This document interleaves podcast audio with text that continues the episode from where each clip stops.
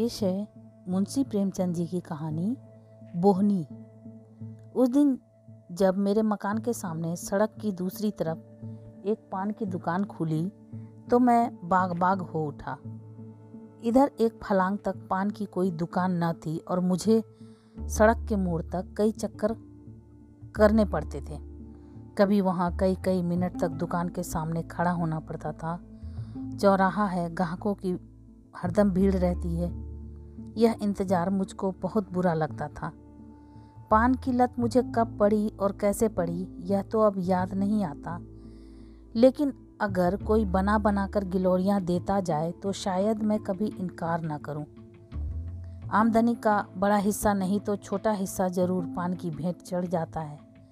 कई बार इरादा किया कि पानदान खरीद लूँ, लेकिन पानदान कोई खला जी का घर नहीं और फिर मेरे लिए तो हाथी खरीदने से किसी तरह कम नहीं। और मान लो जान पर खेल कर एक बार खरीद लूँ तो पानदान कोई परी की थैली तो नहीं कि इधर इच्छा हुई और गिलोरियाँ निकल पड़ी। बाज़ार से पान लाना, दिन में पाँच बार फेरना, पानी से तर करना, सड़े हुए टुकड़ों को तराश कर अलग करना, क्या कोई आसान काम है?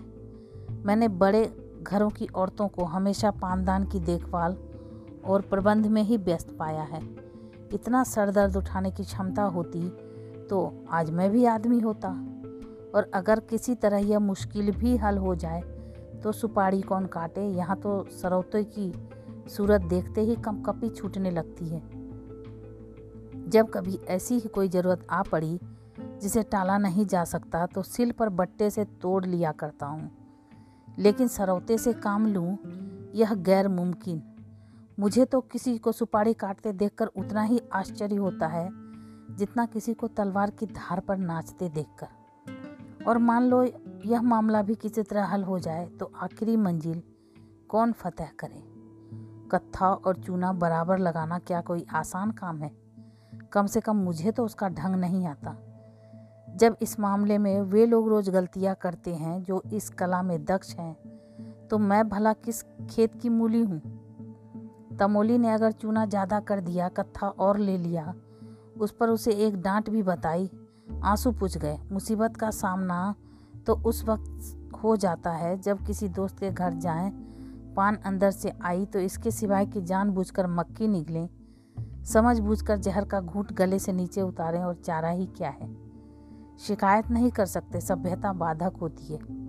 कभी कभी पान मुँह में डालते ही ऐसा मालूम होता है कि जीप पर कोई चिनगारी पड़ गई। गले से लेकर छाती तक किसी ने पारा गर्म करके उड़ेल दिया, मगर घुटकर रह जाना पड़ता है। अंदाजे में इस हद तक गलती हो जाए, यह तो समझ में आने वाली बात नहीं। मैं लाख अनाड़ी हूँ, लेकिन कभी इतना ज़्यादा चूना नहीं डालता। हाँ दो चार छाले पड़ जाते हैं तो मैं समझता हूँ यही अंतपुर के कोप की अभिव्यक्ति है। आखिर वह आपकी ज्यादतियों का प्रोस्टेट क्यों कर, करें? खामोश बायकाट से आप राज़ी नहीं होते, दूसरा कोई हथियार उनके हाथ में है नहीं। भावों की कमान और बरौनियों का नेजा और मुस्कुराहट का तीर उस वक्त बिल्कुल कोई असर नहीं करते, जब आप आँखें लाल किए, आस्तीने समेटे। इसलिए आसमान सर पर उठा लेते हैं कि नाश्ता और पहले क्यों नहीं तैयार हुआ? तब सालन में नमक और पान में चूना ज़्यादा कर देने के सिवाय बदला लेने का उनके हाथ में और क्या साधन रह जाता है? खैर तीन चार दिन के बाद, एक दिन मैं सुबह के वक्त तम्बोलिन की दुकान पर गया तो उसने मेरी फरमाइश पूरी करने में ज़्यादा मुस्तैदी ना दिखलाई। एक मिनट तक तो पान फेरती रही, फिर अंदर चली गई और कोई मसाला लिए हुए निकली। मैं दिल में खुश हुआ कि आज बड़े विधिपूर्वक गिलोरियाँ बना रही है। मगर अब भी वह सड़क की ओर प्रतीक्षा की आँखों से ताक रही थी, जैसे दुकान के सामने कोई ग्राहक ही नहीं, और ग्राहक भी कैसा जो उसका पड़ोसी है। और दिन में बीसियों ही बार आता है। तब तो मैंने झुंझला कर कहा, मैं कितनी देर से खड़ा हूँ, कुछ इसकी भी खबर है? तंबोली ने क्षमा याचना के स्वर में कहा हाँ बाबूजी, आपको देर तो बहुत हुई, लेकिन एक मिनट और ठहर जाइए। बुरा ना मानिएगा बाबूजी, आपके हाथ की बोहनी अच्छी नहीं है। कल आपकी बोहनी हुई थी, दिन में कुल छः आने की बिक्री हुई। परसों भी आप ही की बोहनी थी। आठ आने के पैसे दुकान में आए। इसके पहले दो दिन पंडित जी की बोहनी हुई थी। दोपहर तक ढाई रुपए आ गए थे। कभी किसी का हाथ अच्छा नहीं होता बाबूजी। मुझे गोली सी लगी। मुझे अपने भाग्यशाली होने का कोई दवा नहीं। मुझसे ज़्यादा अभागे दुनिया में नहीं होंगे। इस साम्राज्य का अगर मैं बादशाह नहीं तो कोई ऊँचा मनसबदार ज़रूर हूँ, लेकिन यह मैं कभी गंवारा नहीं कर सकता कि मनहूस का दाग बर्दाश्त कर लूँ। लेकिन कोई मुझसे बोहनी ना कराए, लोग सुबह को मेरा मुँह देखना आप शकुन समझे। यह तो घोर कलंक की बात है। मैंने पान तो ले लिया, लेकिन दिल में पक्का इरादा कर लिया कि इस मनहूस के दाग को मिटाकर ही छोड़ूँगा। अभी अपने कमरे में आकर बैठा ही था कि मेरे एक दोस्त आ गए, बाज़ार साग भाजी लेने जा रहे थे। मैंने उनसे अपनी तम्बोलिन की खूब तारीफ़ की। वह महाशय जरा सौंदर्य प्रेमी थे और मजाकिया भी। मेरी और शरारत भरी नज़रों से देखकर बोला इस वक्त तो भाई मेरे पास पैसे नहीं है और ना अभी पानों की ज़रूरत ही है। मैंने कहा, पैसे मुझसे ले लो। हाँ यह मंजूर है, मगर कभी तकाजा मत करना। यह तो टेढ़ी खीर है। तो क्या मुफ़्त में किसी की आँख में चढ़ना चाहते हो? मजबूर होकर उन हज़रत को एक ढोली पान के दाम दिए। इसी तरह जो मुझसे मिलने आया, उससे मैंने तम्बोलिन का बखान किया। दोस्तों ने मेरी खूब हँसी उड़ाई, मुझ पर खूब पपतियाँ कसी। मुझे छिपे रुस्तम, भगत जी और न जाने क्या क्या नाम दिए गए। लेकिन मैंने मैंने सारी आफतें हंसकर टाल दी। यह दाग मिठाने की मुझे धुन सवार हो गई। दूसरे दिन जब मैं तम्बोलिन की दुकान पर गया तो उसने फ़ौरन पान बनाए और मुझे देती हुई बोली, बाबूजी, कल तो आपकी बोहनी बहुत अच्छी हुई, कोई साढ़े तीन रुपये आए। अब रोज़ बोहनी करा दिया करो। तीन चार दिन लगातार मैंने दोस्तों से सिफारिशें की तम्बोलिन की स्तुति गाई और अपनी गिरह से पैसे खर्च करके सुरखुई हासिल की लेकिन इतने ही दिनों में मेरे खजाने में इतनी कमी हो गई कि खटकने लगी। यह स्वांग अब ज़्यादा दिनों तक न चल सकता था। इसलिए मैंने इरादा किया कि कुछ दिनों उसकी दुकान से पान लेना छोड़ दूँ। जब मेरी बोहनी ही न होगी तो मुझे उसकी बिक्री की क्या फ़िक्र होगी? दूसरे दिन हाथ मुँह धोकर मैंने एक इलायची खा ली और अपने काम पर लग गया लेकिन मुश्किल से आधा घंटा बीता हो, हो। कि किसी की आहट मिली। आँख ऊपर को उठाता हूँ तो तम्बोलिन गिलोरियाँ लिए सामने खड़ी मुस्कुरा रही है। मुझे इस वक्त उसका आना जी पर बहुत भारी गुजरा, लेकिन इतनी बेमुरवती भी तो ना हो सकती थी कि दुत्कार दूँ। बोला, तुमने नाहक तकलीफ़ की, मैं तो आ ही रहा था।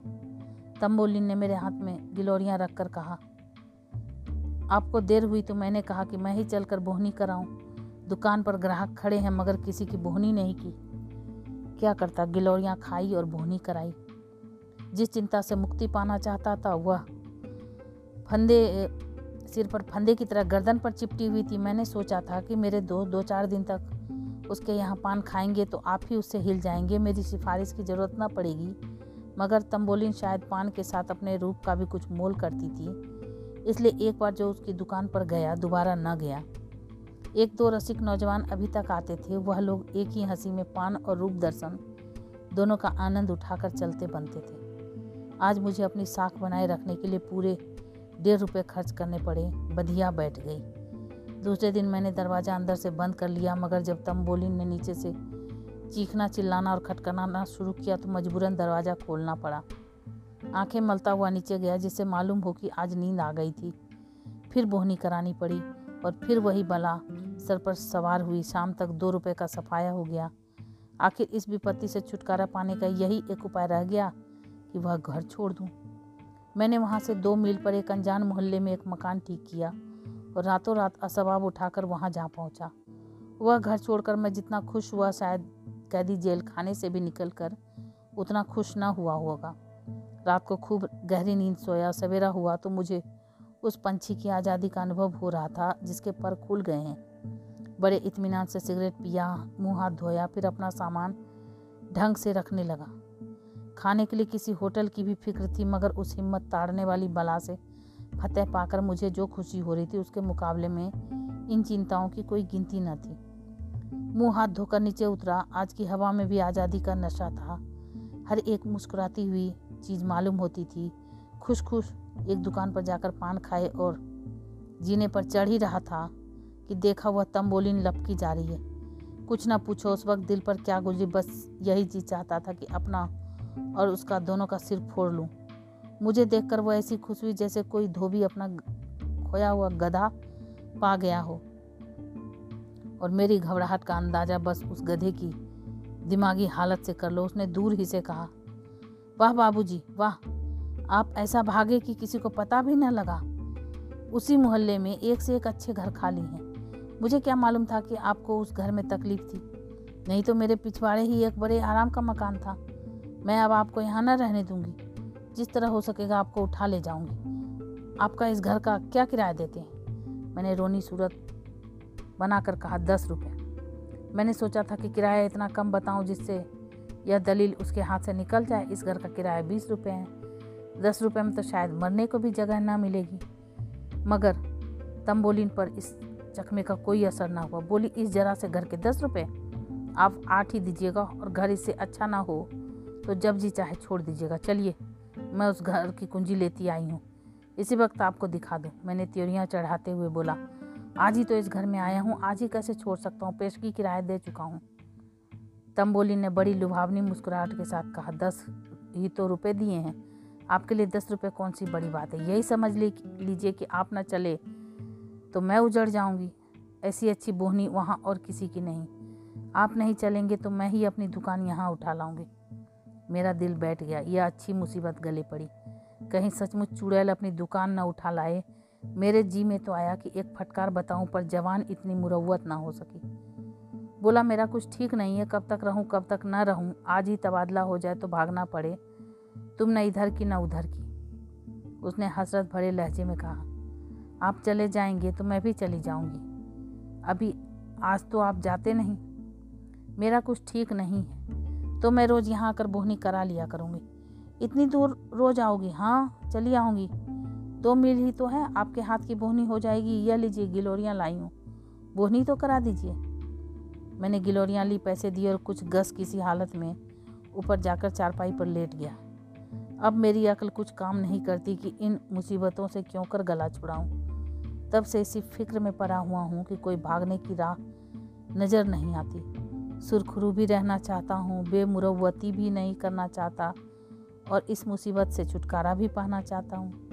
अगर कोई साहब मेरी इस करुण स्थिति पर मुझे ऐसा कोई उपाय बतला दें तो जीवन भर उसका कृतज्ञ रहूँगा। तो ये आप सुन रहे थे मुंशी प्रेमचंद जी की कहानी, बोहनी, रेणु की आवाज़ में।